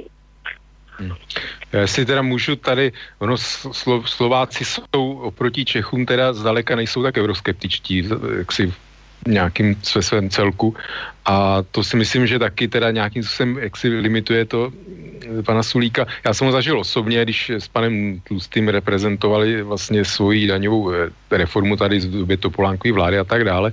Eh, já si myslím, že tak ano, to mají společný s ODS, že oni by nejradši jako vrátili vlastně Evropu o několik desítek let zpátky do nějaký zóny volného obchodu. Můžu, můžu jak si to nějakým způsobem respektovat tento postoj. Na druhou stranu si myslím, že v dnešním světě teda eh, Evropa by měla vystupovat nějaký pokud možno co nejjednotnější celek, jak si v dnešním globálním světě, že ta, ten, ten vlastně krok zpátky eh, jak si není úplně možný, že spíš skutečně by došlo k takovému rozpadu, rozpadu a mm, vyhovalo by to asi úplně jiným právě aktérům, kteří nejsou nám úplně nakloněni, řekněme, nějaké evropské civilizaci. To je jenom taková Suvka. Tak, já bych tady měl dva, dvě, dvě otázky od posluchačů, tak zůstaneme vlastně, když jsme zmínili Roberta Kaliňáka, a je to vlastně na základě naší předchozí diskuze, tak jedna, jedna otázka je od Luba z Košic, na základě čeho tvrdíme, že by se to za Kaliňáka nevyšetřilo, jestli je to na, nějak, na základě nějakých chápu, že asi z deníku jsme nějakých řečí nebo přemotivovaných studentů a zaujaté opozice. A, a že jak to vlastně vidíme? No, uh, já samozřejmě deník jsme nečtu, takže omlouvám se, ale není to opravdu podle deníku jsme, ale vím, a když poslouchám i třeba slovenská média, i třeba slovenský eh, vysílač, eh, tak o kauzách všelijakých Roberta Kaliňáka bylo mnoho relací popis slovenské policie je asi ten, že uh, Robert Kaliňák má samozřejmě po těch deseti letech ve funkci, tak jako o tom hovořil, má ty všude lidi a dokáže různé kauzy zamést, takže uh, tohle je jenom můj pocit z dálky, samozřejmě může, může to být nějak jináč, ale takhle to vidím já, aspoň ze svého pohledu. A je to vlastně podobný, o čem jsme se bavili a to, co fungovalo i v České republice, kde se o stejném ministru vnitra v té době, to znamená Ivanu Langrovi, také tvrdilo, že může za, za, zařídit nebo znemožnit kde co a dokonce uh, u nás byl jeden vrchní státní zástupce, který se jmenoval Rampula na vrchním státním zastupitelství, která se stejná značka přes, přejmenovala na vrchní státní zametačství, takže to je asi z mého pohledu pozice Roberta Kaliňáka. Samozřejmě tohle už je tak ostře sledovaný věc, že asi by nedošlo úplně k tomu, že by se to nevyšetřilo. Tady je spíš otázka toho, za jak dlouho a v jaké verzi a ta třetí věc a třetí rovina, jestli by ještě veřejnost přijmula to vysvětlení, protože těch vysvětlení může být několik, aspoň z mého pohledu. Nevím, jak to vidíte vy, ale když byste teda měli, pánové, odpovědět na dotaz posluchače, na základě čeho tvrdíte, že by se to nevyšetřilo. My už jsme to teda říkali, ale je to spíš jenom opakování. Martin. Tak v mém případě je to víc, co čerpám, čerpám jenom z toho, co člověk přečte a co člověk jako naposlouchá přesně tady na svobodným vysílači Uh, je to vlastně takový intuitivní pocit, nemám ho samozřejmě něčím podložený a jestli ten člověk žije ve slovenských reálích, může to vidět naprosto jinak. Já prostě bydlím za, za řekou Moravou a a jediný, co je na tom prostě zarážející, že to mělo takový zalostnou tečku, že prostě to zaplatili dva lidi malý životama a že se vlastně, že se ono se ve finále může stát, že by ta policie chytla nějakého zoufalce nebo nějaký přestřelce by někdo umřel a oni by to na něj hodili a bylo by to tím pádem vyšetřený. Jo tím pádem prostě by to jako by bylo vyřešený a byl by pokoj. Jo. A nemyslím si, že by toho uh, Kaliňákovi lidi nebyli schopní. Jako. Mm-hmm. A vlastně by byli všichni spokojení, že jo, nějaký výnik by byl a ten by prostě byl mrtvý a hotovo, že jo. Mm-hmm. O to. Tak asi málo lidí na Slovensku zná, má nějaký detailní a z první ruky vhled do nějakých kontaktů Roberta Kaliňáka, takže já když to trošku zlehčím, tak ano, čerpám z, z takzvané mainstreamové žumpy, v tomto případě slovenské a za ty roky jsem samozřejmě mnohokrát narazil na prostě různé e, vazby Roberta Kaliňáka na e, podnikatele slovenské a tak dále, různé přidělování zakázek, výstavby stadionů, různých dotací a tak dále.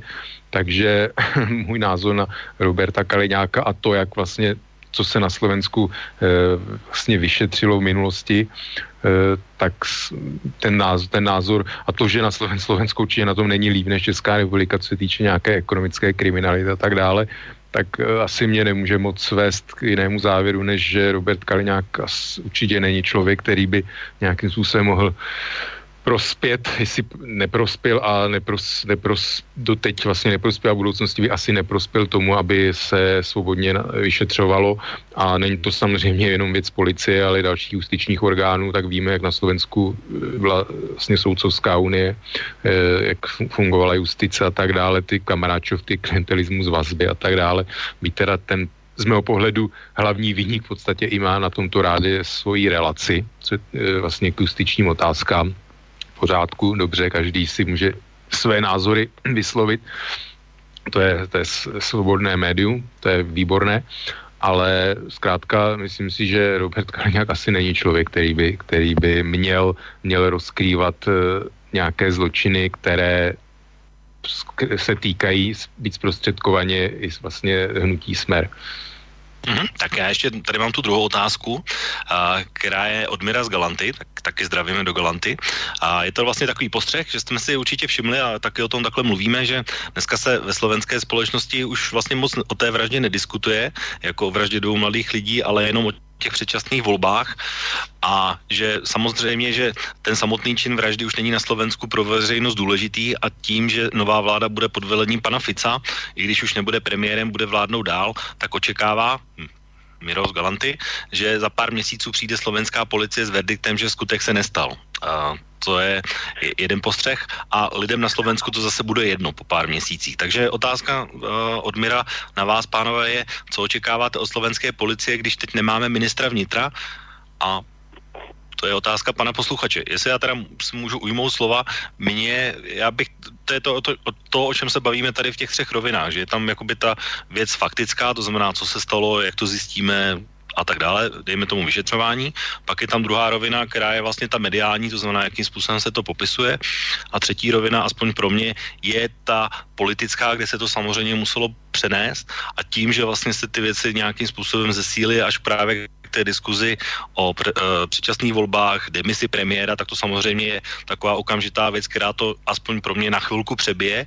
Nicméně, až tohle odezní a bude teda pan Pellegrini premiérem, tak samozřejmě se zase vrátí do popředí ta věc uh, toho popisu, toho vyšetřování a veřejnost si myslím, že v tomhle případě to nevyšumí tak, že by, že by policie mohla přijít, že skutek se nestal. Ale to je jenom moje hledisko. Možná, že to pánové vidíte jinak. Tak co očekáváte od slovenské policie? Martin.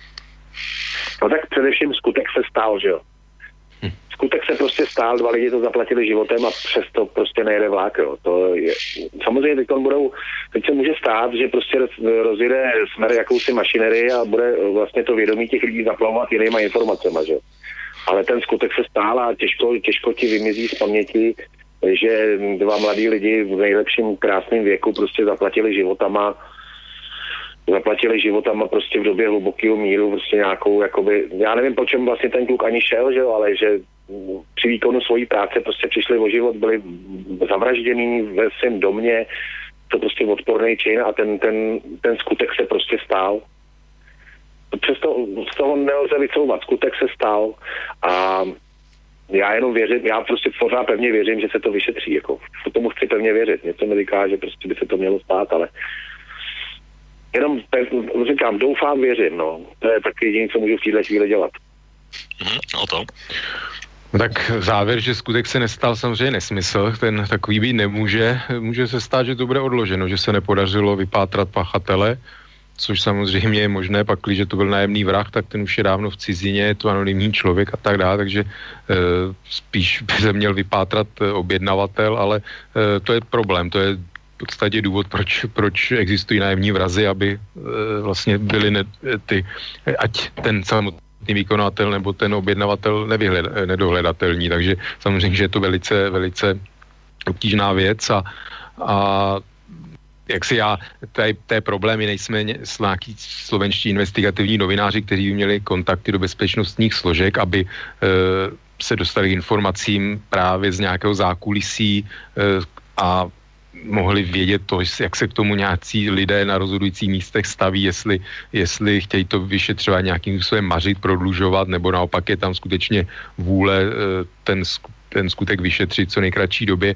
Mm, tam se staly takové spekulace, už proběhly, že vlastně e, ne, nedošlo k násilnému vniknutí, že, že ten novinář se znal s tím pachatelem tak dále, tak to samozřejmě jsou všechno e, věci, my jsme tam nebyli, takže nemůže posoudit, jestli e, tam nemělo otevřené okno a ta nevlez oknem a samozřejmě to jsou všechno takové, to, tady můžeme jenom spekulovat o tom, to si myslím, že asi žádný slovenský novinář nemá takové kontakty, aby, aby z tyhle všechny podrobnosti v dnešní době znal a mohl na základě toho dělat nějaké e, jaksi závěry.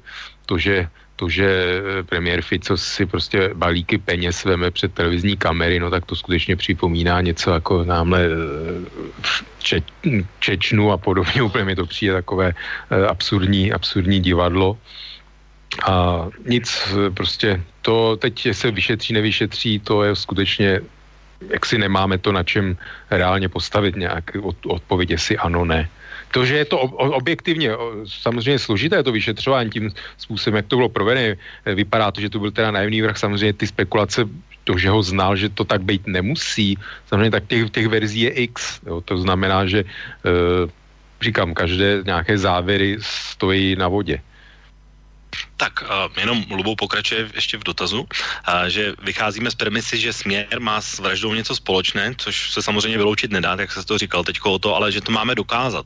Takže uh, že povídáme, jako by jsme byli slovenský majdenisti. Já si tohle nemyslím, protože uh, ta stopa přece se docela nabízí, to znamená, bylo tam to propojení o italské mafii, která měla styky s nejbližší spolupracovníci premiéra a tak dále, takže minimálně z tohohle hlediska směr má, by, nebo by teoreticky mohl být zájem. Já samozřejmě jsem říkal, že ta italská stopa mě se zdá podivná, protože kromě toho způsobu, to znamená těch dvou střel a zmizení střelce, tak samozřejmě italská mafie nebo zmizení novinářů se může udělat úplně jinak, to znamená buď rozstřílením baráku, když to řeknu úplně jednoduše, anebo tím, že ten novinář zmizí úplně, takže, uh, takže dá se to udělat i jinak. Ale uh, já proto důkazy nesouhlasím, samozřejmě... pardon, nesouhlasím. Výborně, tak já ti dám pak slovo. Jenom uh, z mého hlediska samozřejmě dokázat v tuhle chvíli to nemůžeme nic a je to, takže můžeme jenom se bavit o těch důvodech nebo o těch stopách a o těch verzích, ale moudří v tom samozřejmě nejsme a to jediný, kdo to může rozhodnout, je právě ta, ten vyšetřovatelský tým slovenské policie. O to tak můžeš reagovat. No, ten způsob té vraždy vůbec neodporuje nějakým e, praktikám mafie prostě jeden, jeden výstřel, takzvaný double, druhý výstřel, jak si rána jistoty, usmrcení. E, jestli dnes zrovna večer na české televizi běží výborný italský seriál Gomora, který je e, vlastně založen na knihách nebo knize, nebo si jich bylo víc, spisovatele, tuším Roberta Saviana, který se skrývá sám před mafí, napsal vlastně knížku a ten seriál je podle něho a tam pokud někdo ten seriál může sledovat, tak tímhle způsobem tam ty vraždy e, jak si probíhají, takže nevím na základě čeho jako tvrzení, že ta vražda si není podobná nějaké praxi italské mafie, nevím. Ne, říkám, já říkám, znám i jiné italské způsoby, to znamená to rozstřílení a minimálně zmizení těch novinářů. To je taky běžná praxe, která může fungovat. Takže bylo spoustu novinářů investi- investigativní, kteří zmizeli a už je nikdo nenašel. Takže... No a taky byli zav- zavražděni a já si myslím, že eh, unesení, tak unesení byli, ale unáší se někdo, jak si, koho potřebuje vydírat nebo něco z toho získat. Když potřebuje toho člověka umlčet, no tak ho samozřejmě zavraždí, ne? Tak ho neunesou a někde ne, nedrží, že? No, ale můžou ho unést a zavraždit někde v klidu a někde No v pořádku, ale to je rizikovější. V podstatě jako někoho unášet, to už je takový složitější proces, než někam vlíz do baráku, někoho zastřelit a zmizet. Uh-huh. Tak, Marty? Tak další věci, jako já jsem, já jsem třeba Kmotra přečetl úplně několikrát, že jo, ale tam je přesně, když je mafiánská vražda, tak se mrtvola buď má, anebo nemá najít. Když se ta mrtvola má najít, tak to je výstraha pro všechny ostatní, když se ta mrtvola najde.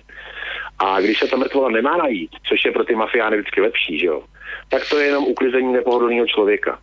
To znamená, že tím, že se samozřejmě našly těla a že to bylo takhle jednoznačně udělaný, eh, bych spíš jako prostě eh, věřil tomu, že se ta mrtvola měla najít a že to má být výstraha všem dalším investigativcům, aby se v tom nepatlali, protože podívejte se, můžete dopadnout právě takhle. Jo.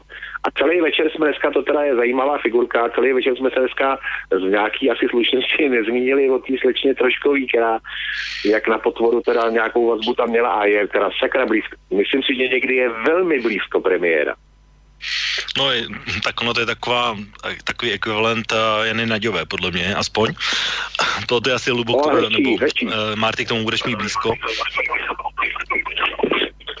Ale z mojeho hlediska, z mojeho hlediska, tahle osoba paní uh, Rošková bude, už ta už je vlastně odpískaná tím, že už odešla dřív od, od Fica a odešla uh, tím, že Robert Fico nebude premiér, takže to je asi vyřešené, tahle záležitost.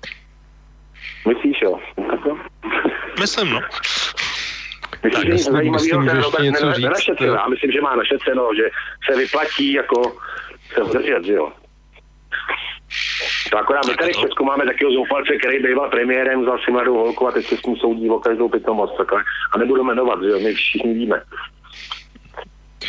Jestli teda můžu ještě, aby jsme to zasadili do nějakého kontextu, jo, tak novinářů jako po světě za rok zemřou straš jako snad stovky, eh, ať už jsou to různí, co píšou v Brazílii, o, tam co s nelegálním kácením dešních pralesů, v Turecku jsou zavíráni, v Číně vraždění ve vězení a tak dále. Kolik bylo novinářů zavražděno za posledních 20 let za vlády Vladimíra Putina, jo? takže zasaďme to do nějakého zase kontextu a dívejme se na to takhle, čímž to nechci zlehčovat, ale dívejme se na to takhle, v jaké jsme situaci, že skutečně u nás ta vražda novináře je eh, velice výjimečná záležitost a nedaleko od nás je to bohužel úplně běžná praxe a nikdy se nic v podstatě, no nikdy nevyšetří, nebo se obávám, že jsou to právě nějaké nastrčené figurky, falešné oběti, které potom sedí ve vězení a tak dále a mnoho těch vražd prostě není objasněno a samozřejmě tam ta politická vůle eh, není vůbec žádná a protože neexistuje žádná kontrola prostě politiků, takže... Mhm. Tak to bylo poslední slovo dnešní relace Okénko. Bohužel čas se nám naplnil. Tak já vám, pánové, oběma děkuji, Marty. A děkuji za účast a doufám, že se zase uslyšíme brzy. Já taky doufám a mějte se hezký, krásný víkend na Slovensko. Tak a, takže to byl Marty. A samozřejmě děkuji Otovi za účast dnešní relaci a za názory. Děkuji za pozvání a hezký zbytek večera. Tak a od mikrofonu se v tuhle chvíli s vámi, vážní posluchači, loučí Intibo. Přeji vám také příjemný večer, příjemný zbytek víkendu a doufejme v lepší časy a že se věci pohnou někam pozitivněji než dneska slou. Hezký večer a děkuju. Táto relácia vznikla za podpory dobrovoľných príspevkov našich poslucháčov. I ty sa k ním môžeš pridať. Viac informácií nájdeš na www.slobodnyvysielac.sk Ďakujeme.